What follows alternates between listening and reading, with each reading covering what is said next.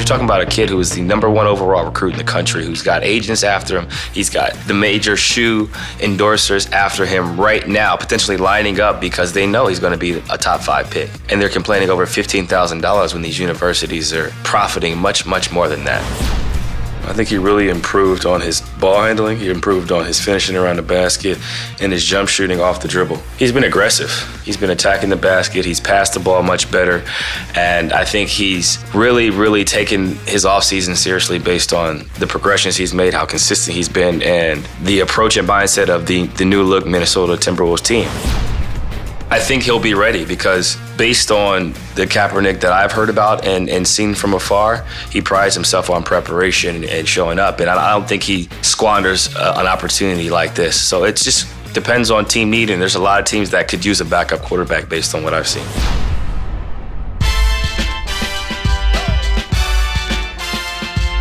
Welcome to the Ted Hendricks episode of Pull Up. That's right, episode number 83. We are currently recording on a beautiful Thursday afternoon. It's about 65 degrees here in Portland, Oregon. The weather is nice. We're coming off a back to back. So that means designated rest and recovery day, washing clothes, watching football, watching basketball, and getting ready for another road trip. Obviously, season hasn't started the way we wanted. We're four and eight. A lot of things we can improve upon, a lot of things I can do better individually, and I'm looking forward to how we're going to be tested on this road trip. Um, We've played well at times, we played poorly at times, but I think the biggest thing for us is going to be consistency going forward and being able to play a full 48 minute game.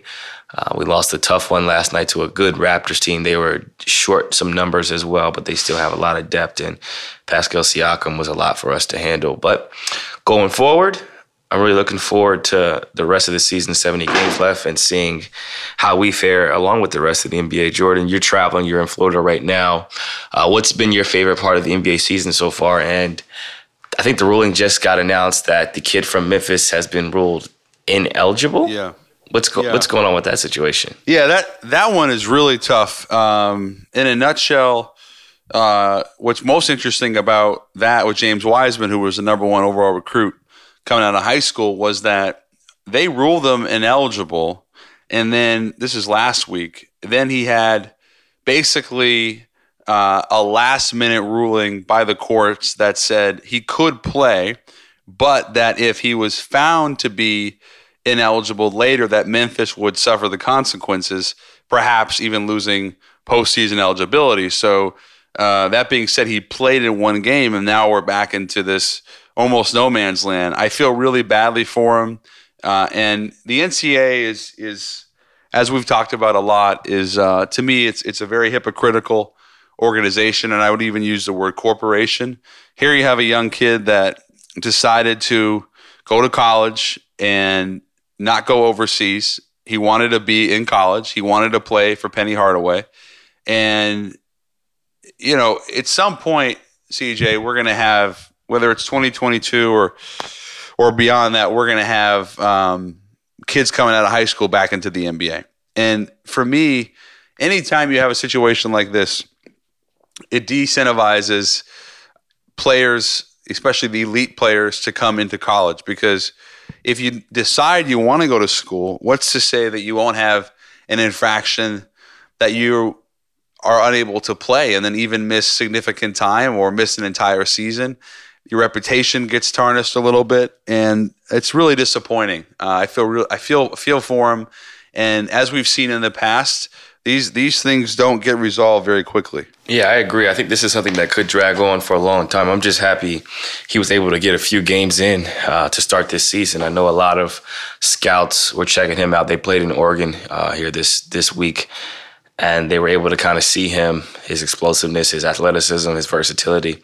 I mean, the consensus is that he's going to be a top five pick regardless of what happens, you know, whether he plays or not the rest of the season. But it's just a shame this kid's eligibility is being questioned, and now it's it's been taken away from him um, so early on in his freshman season. You're talking about a kid who could have taken an alternative route. Obviously, he could have gone anywhere in Europe. He could have gone to some other leagues and made top dollar, and this wouldn't even be an issue right now. So it's very unfortunate he's going through this. There's another similar situation, similar but different in the in the NFL, in the in college football, uh, with the kid from Ohio State who in question took money from Chase a family. Young, yeah. yeah. Chase Young takes money from a family friend, supposedly for his girlfriend to attend a bowl game in Arizona.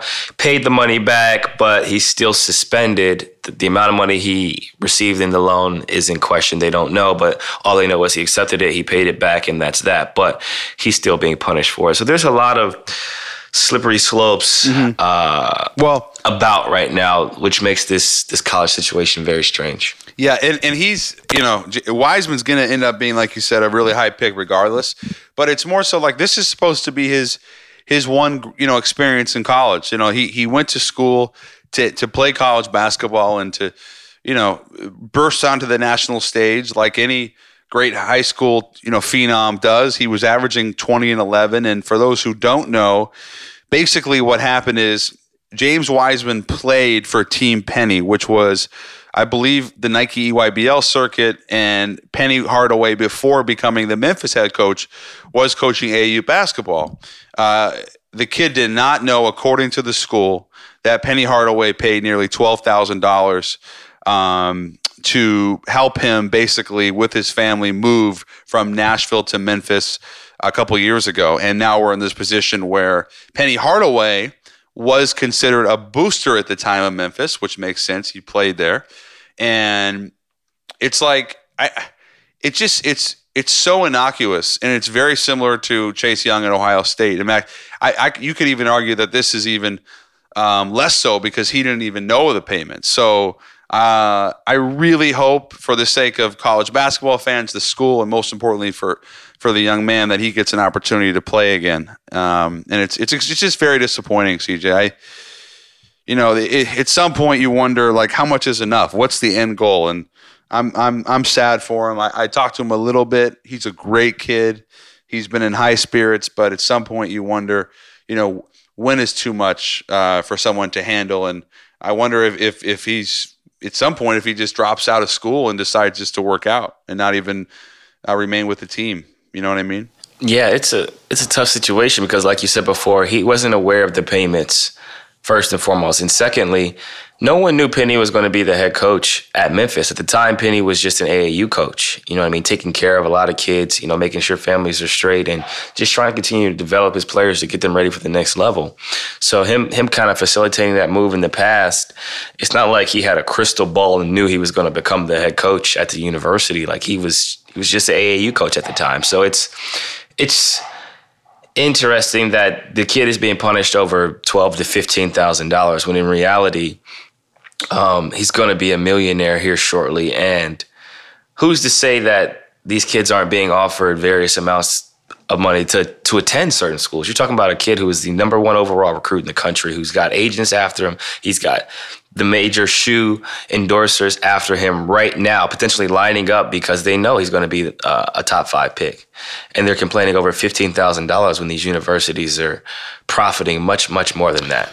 You talked about travel. Moving on a little bit because I, as I'm on the whenever I'm on the road, I sympathize for for NBA players because just you're out of your comfort zone, especially when it's more than four or five days. It becomes a week, week and a half. You're just you're sleeping in different beds. Um, big, big, big, big ups to profess uh, to big ups to producer Joe who produced this terrific miles traveled by each team, and it's no surprise. But last year, the Portland Trailblazers by far once again led the NBA in miles, um, about forty five thousand miles.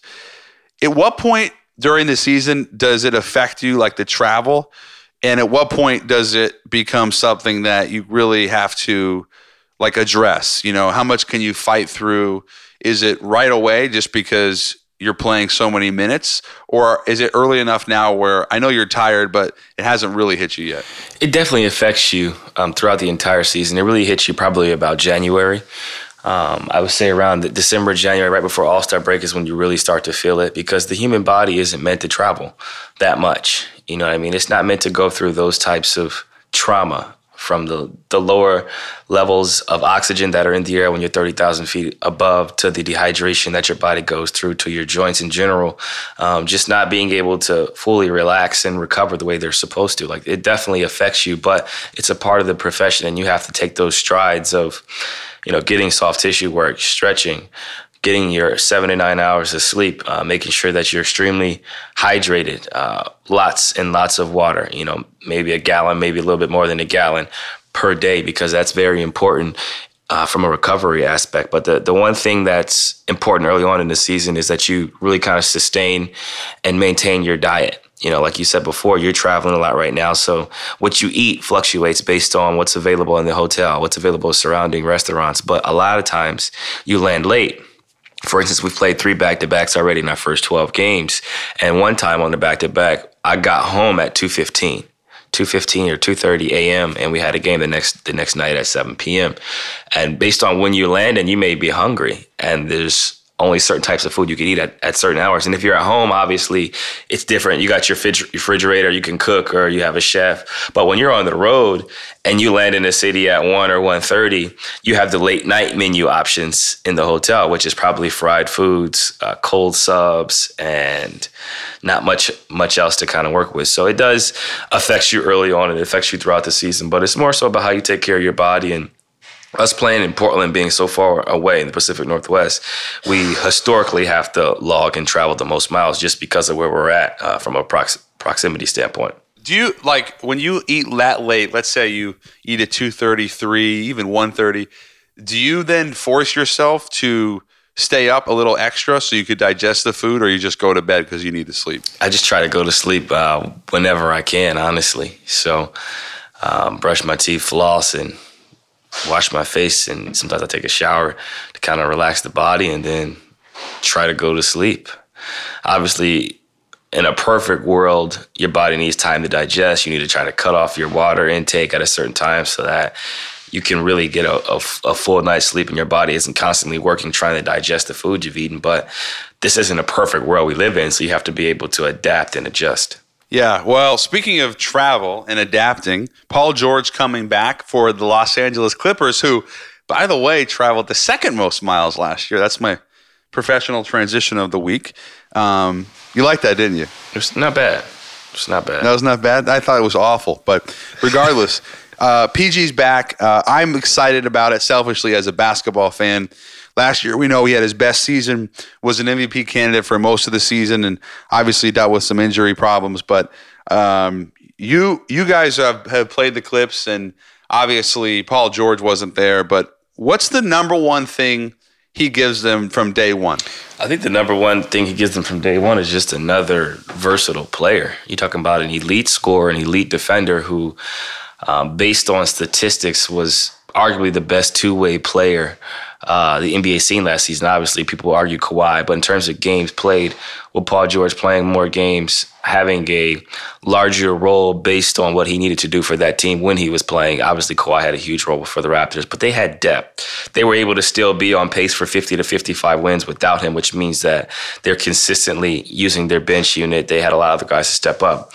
The Thunder's offense and defense revolved around Russell Westbrook and Paul George. Defensively, it revolved around Steven Adams and Paul George. And I think you've seen uh, he had a career year. Um, most three pointers made in a season for him, highest PPG, highest RPG assist, uh, assist per game was up. Everything about him improved that last year. And it's a shame, obviously, they got eliminated early in the playoffs. Sorry about that. But I thought that he really showed large strides in terms of his ability to take over games, his ability to be dominant again. And I think, you know, this is the best he's been in his entire career, even pre-injury uh, in, in Indiana. I think he's better now than he's ever been in his, his entire life. Yeah, I think it's the best two-way wing combo in basketball. And remember how much they gave up, the Clippers. They gave up Gilgeous-Alexander, uh, sorry, they gave up Gilgeous-Alexander, a guy I know you like a lot. They gave up Gallinari, uh, I believe five first round picks, if I'm not mistaken. So it was a massive gamble in the sense that you're betting on a guy who hasn't been especially healthy, but then again, he is only 29 years old. I the, the, the best part about this for me, if I'm the Clippers, is Kawhi Leonard wanted Paul George. That was the guy he wanted to pair with. Um, he knew he was available. He knew they could get him. They're both LA guys. I, I'm really interested to see CJ. The, what's the process and how does it work itself out of who's the closer? Is it a nightly thing? Is it what you and Dame do, which is you know, you I guess it is kind of a nightly thing where you, you you'll you'll read each other's body language, you'll talk to each other maybe in a timeout, but but you really feel it out any given night. Uh, or is it Kawhi saying, "Listen, I I am uh, the best player in the world, or I believe I am, and uh, this is still going to be my team, even though I do want you here. I think it would go by matchups. Matchups in hot hand. They're both extremely dominant players. You could argue that Paul George is more creative off the bounce than Kawhi Leonard, and obviously Kawhi's better back to the basket and has a better mid range. But if you need a three pointer, you probably go with Paul George. If you need a two, you probably go with Kawhi based on circumstance and matchups and timing. But like like you said before, I think they're two people who are from California. They wanted to play together. And you understand that sacrifice is the largest part of the game in terms of success. When you want to be successful and you care about your team, you have to sacrifice something. And I think that they're both two guys who will be willing to sacrifice for the greater good of winning a championship. Uh, Kawhi has said it uh, profoundly multiple times that he doesn't care about MVPs, he doesn't care about individual accolades and success. And when people talk about the load management, he tells them this I want to be ready to help my team win a championship and be as healthy as possible for the playoff run. And that's what he's kind of echoed throughout his career, especially as of late after going through that injury in San Antonio. How much pressure is on Paul? You know, he's been knocked out of the first round four straight years. Obviously, that's not all on him, but between Indiana and Oklahoma City, he has not had playoff success from a team standpoint. And then he comes in now to a team that's already very good and has a lot of good players. What what kind of pressure will he feel, especially early on when he tries to assert himself, but also give the space to the others? I don't think he'll feel that much pressure right away. I think they'll ease him back into it. Obviously, Kawhi's not playing back to backs, and I think that PG will, will not play back to backs as well uh, initially upon return, but they'll ease him into it. Doc's a really good coach in terms of putting his players in position to succeed. They got depth. Obviously, Lou Williams, Montrezl Harrell, um, Harkless. They got the big fella. They're down a shooting guard right now due to due to an ankle injury. So they'll be in a position with Patrick Patterson, some of those guys, to mix and match lineups for one, and for two, figure out who's going to play the four, who's going to play the three, and and when they go small. Uh, they could potentially put one of them at the five or go Montrezl Harrell five and then go with the all guard lineup. So they'll be able to really mix and match and play around and use these 70 games to get ready for the playoffs. Yeah, I'm, I'm really interested in I think Doc does a fantastic job of delegating. I, one, one question for me that I'm just wondering aloud is um, do you think they'll play the back to backs together? In other words, if Paul and Kawhi are both going to sit out the back to backs, I wonder if they would uh, I wonder if they would split it up or say, Paul, you play tonight, Kawhi, you play tomorrow night, or if they would play together because that would be most advantageous from building a cohesion uh, for the future. I think they will mix and match. Honestly, I think at times they will sit one and play one, and at times they'll play both or sit both because camaraderie is very important. But you also want to keep the plan you have in place for both players. So if it's a scheduled rest day, it still needs to be a scheduled rest day, regardless of if the other one is playing or not. You know what I mean? So I think they'll be cognizant of the rehab plan that's in place to make sure that it's it's still in line and on schedule with you know targeted rest days versus targeted workload days, especially since he had shoulder issues. You know, getting hit by screens, shooting, finishing around the basket. Those are all things that can affect your shoulders and how you're feeling each day. And you best believe he's going to be chasing guys coming off screens. He's going to be finishing around the basket. And they want to be very, very cautious with how they're moving around both of these players because they are the franchise.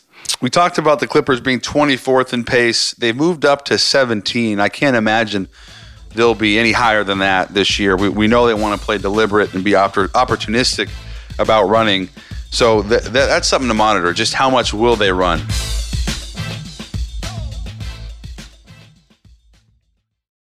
Is your child struggling with a specific subject or need help with homework? Are they asking questions that you're not sure you can fully answer? IXL Learning is an online learning program for kids. It covers math, language arts, science, and social studies. IXL is designed. This program will improve your kids' grades. Studies done in almost every state in the country. The kids who had IXL are consistently doing better. Powered by advanced algorithms, IXL gives the right help to each kid no matter the age or personality. And it doesn't have to eat up all your time. One subscription gets you everything for all the kids in your home, pre K to 12th grade. So don't miss out. One in four students in the U.S. are learning with IXL. IXL is used in 95 of the top 100 school districts in the U.S. Make an impact on your child's learning. Get IXL now. And listeners can get an exclusive 20% off IXL membership when they sign up today at IXL.com/audio. Visit IXL.com/audio to get the most effective learning program out there at the best price.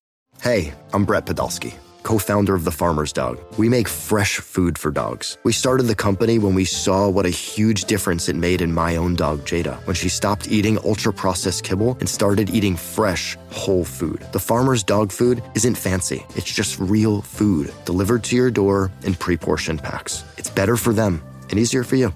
Get 50% off your first box at thefarmersdog.com slash podcast. That's thefarmersdog.com slash podcast.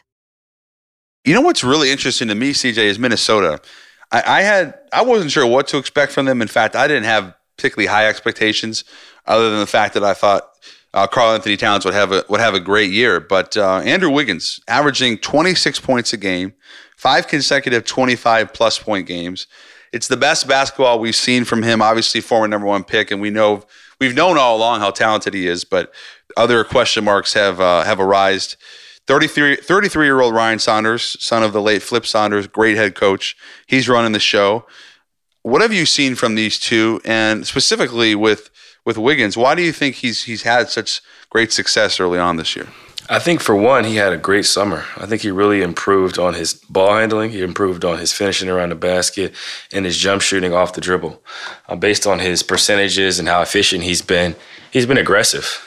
He's been attacking the basket. He's passed the ball much better. And I think he's really, really taken his offseason seriously based on the progressions he's made, how consistent he's been, and the approach and mindset of the the new look Minnesota Timberwolves team. Obviously, new coaches in place. They got DV uh, from our staff, and he's a great uh, mentor in terms of development, staying on players, breaking down film, and getting the best out of his players. I think Karl-Anthony Towns playing better, having more of a leadership role, has affected the roster and has affected kind of what they're doing. You mean the start he got off to individually, that alone kind of frees up space for the other players to, op- to operate. You know, Karl-Anthony Towns is attracting double teams, which means Wiggs is getting one on one with closeouts and Oftentimes they're playing four on three on the backside.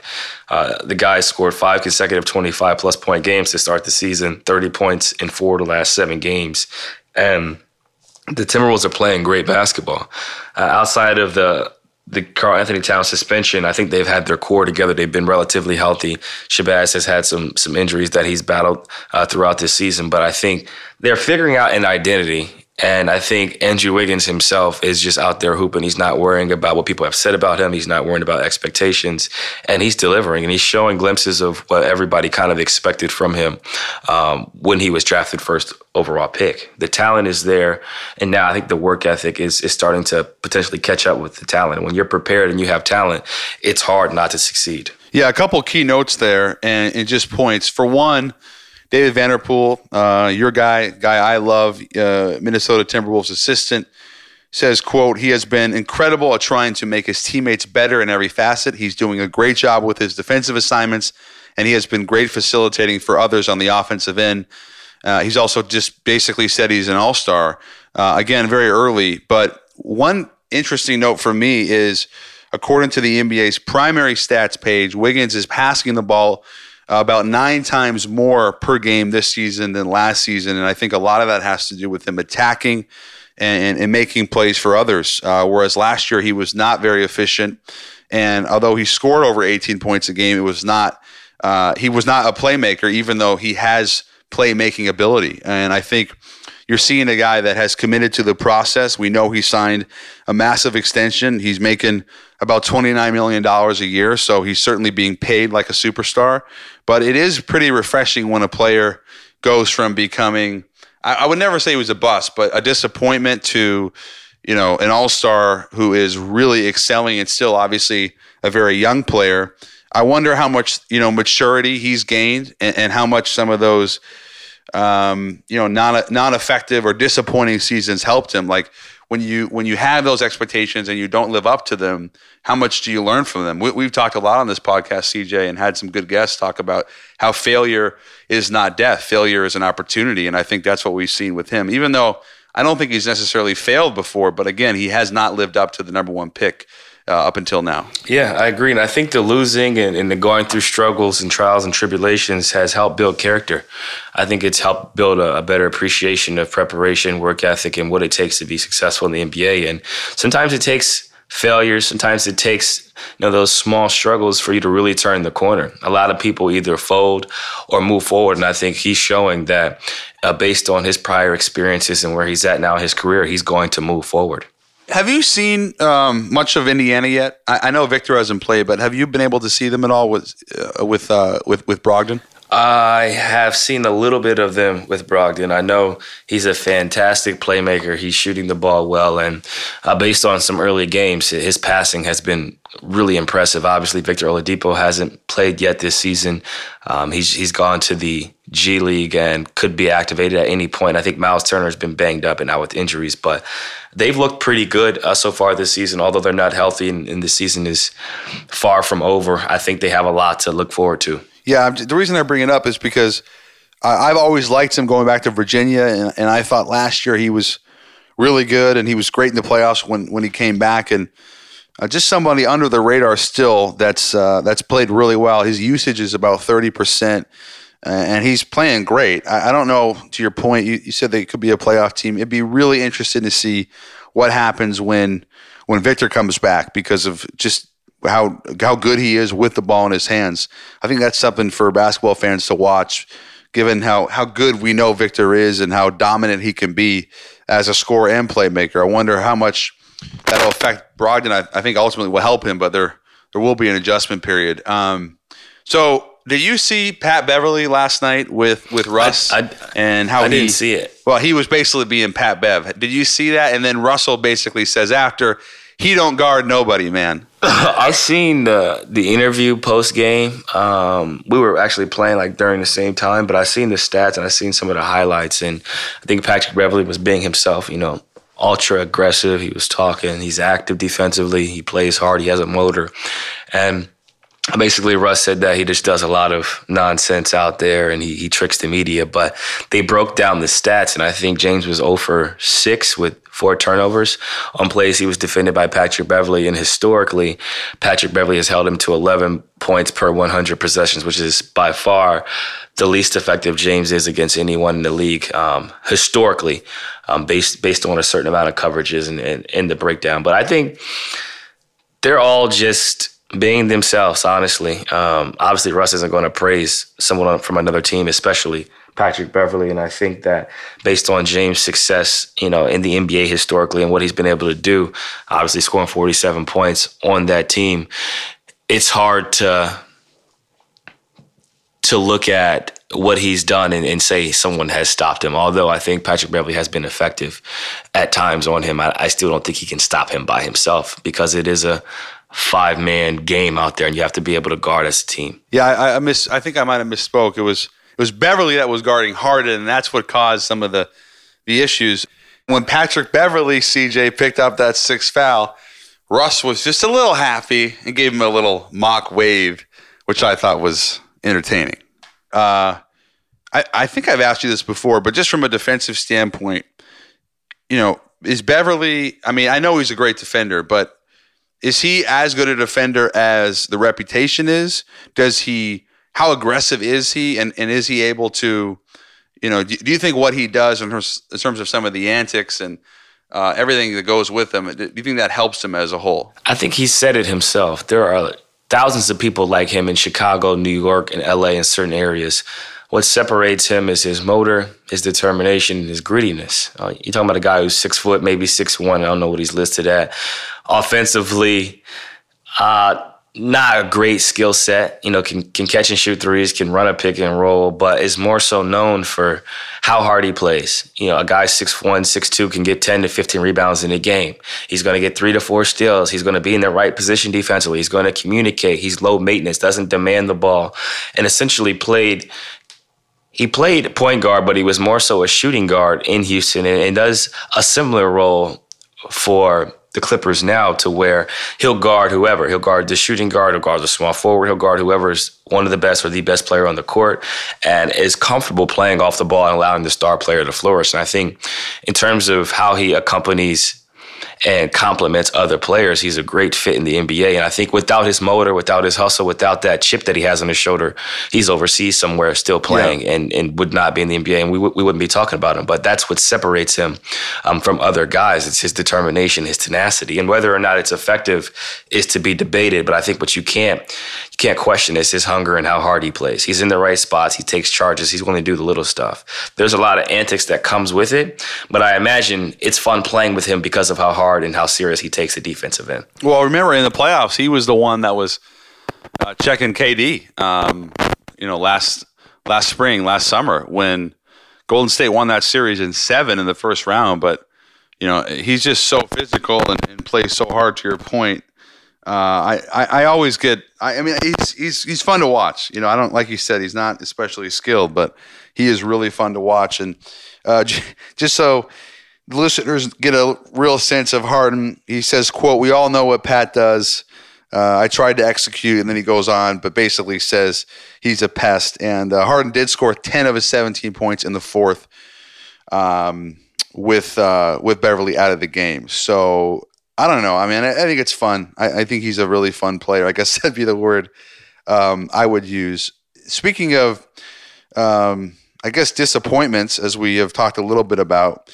Kentucky lost to Evansville, obviously very early in the college basketball season. But the reason I bring it up isn't so much to blast Kentucky, but for you, uh, just given your history against being a Giant Slayer, what what do you think that game meant to Evansville, and how can given the talent discrepancy, like how do we justify a team like Evansville going into Rupp and beating a team like Kentucky with all those pros? I think it means a lot to the players and the organization. It'll probably help them out from a recruiting aspect inside of things. But it's so early in the season. Uh, there's it's hard to put a lot of merit on this loss. Kentucky's a very young team. They're led by freshmen.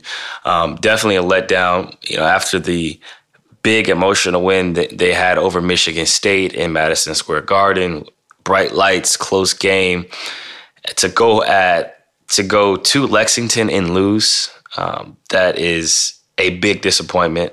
But I would imagine that this will just be something we forget about later on as the season progresses because there'll be a different team come March. There'll be a different team come tournament time, and Obviously, Evansville is, is, a team that you may have to look out for. Was it luck? Who knows? I didn't watch the game, mm-hmm. so I'm not even no, sure how it happened. But that was what's crazy is is I went back and rewatched the second half.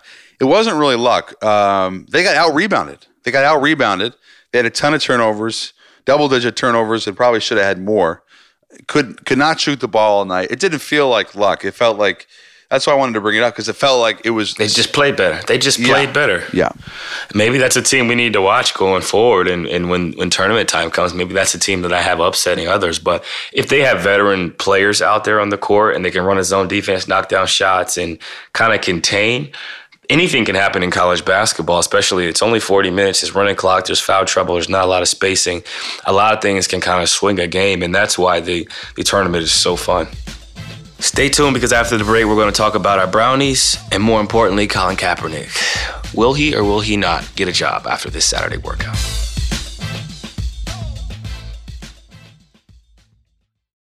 I'm Sandra, and I'm just the professional your small business was looking for. But you didn't hire me because you didn't use LinkedIn jobs. LinkedIn has professionals you can't find anywhere else, including those who aren't actively looking for a new job but might be open to the perfect role, like me.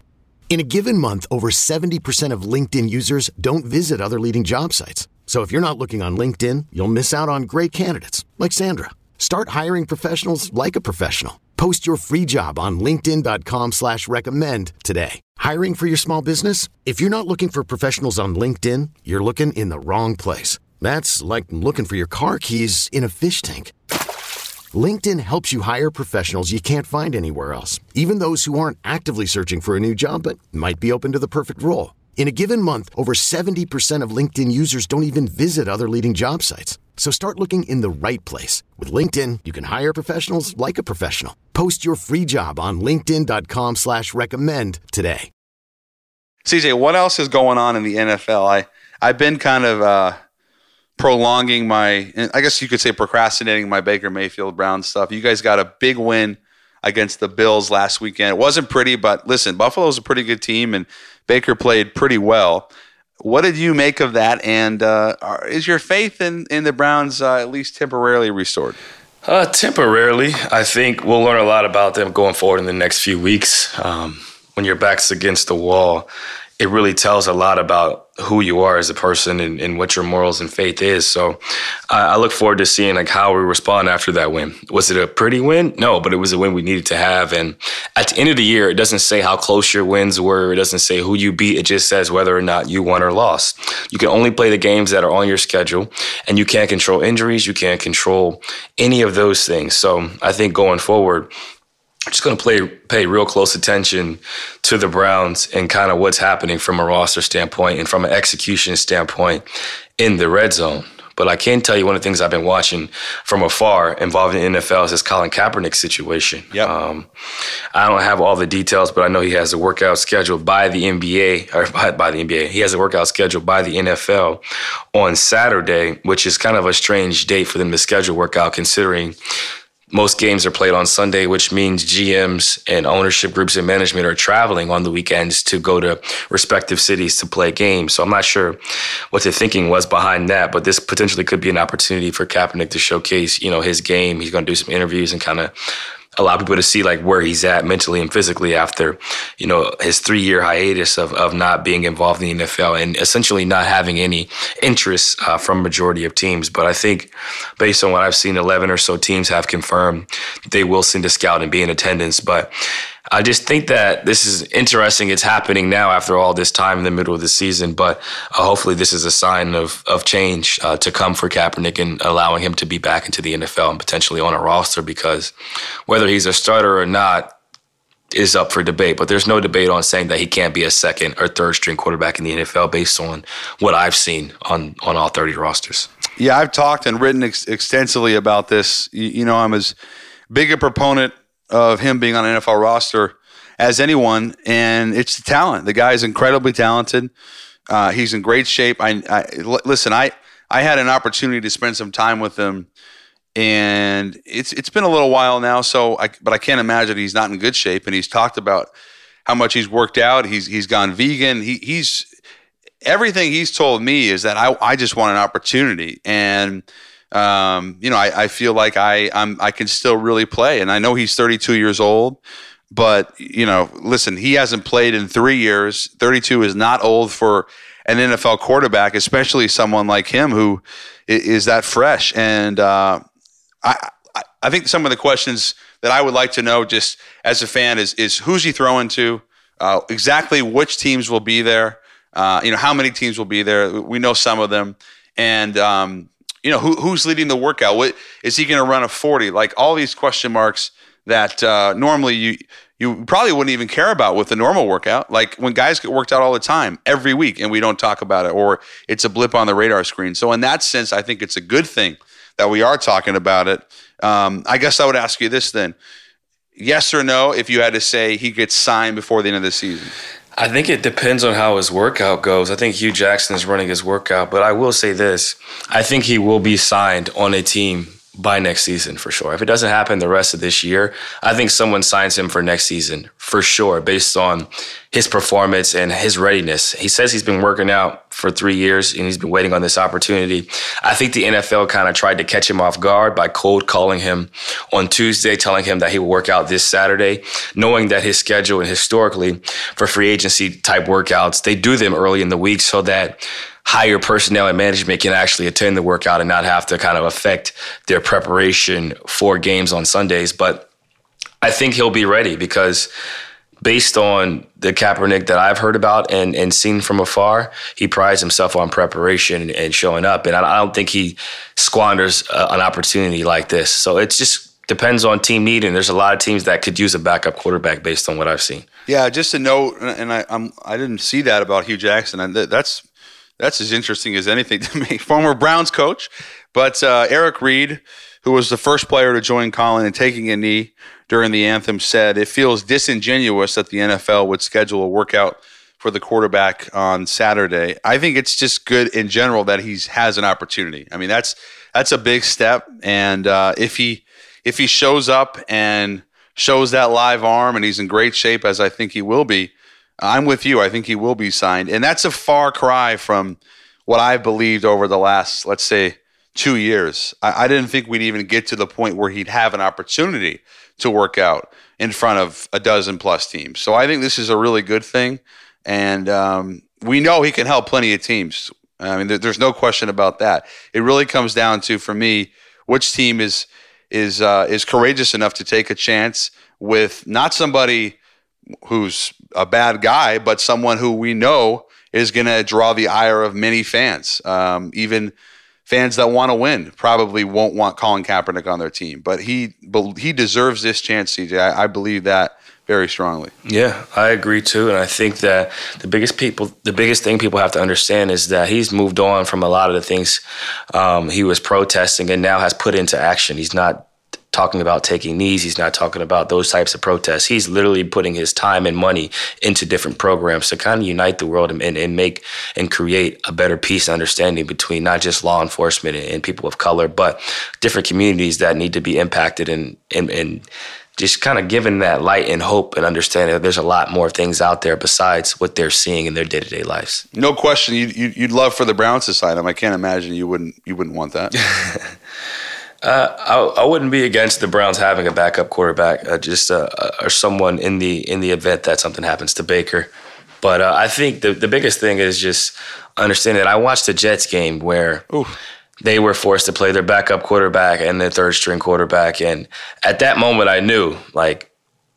Not only is Kaepernick better than these backups that are out here, but there's other quarterbacks available who could be playing and aren't playing. And and that product was out there. And it was just it was very hard to watch honestly. Yeah you're talking about very, that early monday night game. In, uh, trevor siemian started luke falk ended up finishing. That was when darnold had mono. That was a disaster i know. That was a bad product. Yes that was. So um, well, have you been drinking any grapes or like what's your situation there?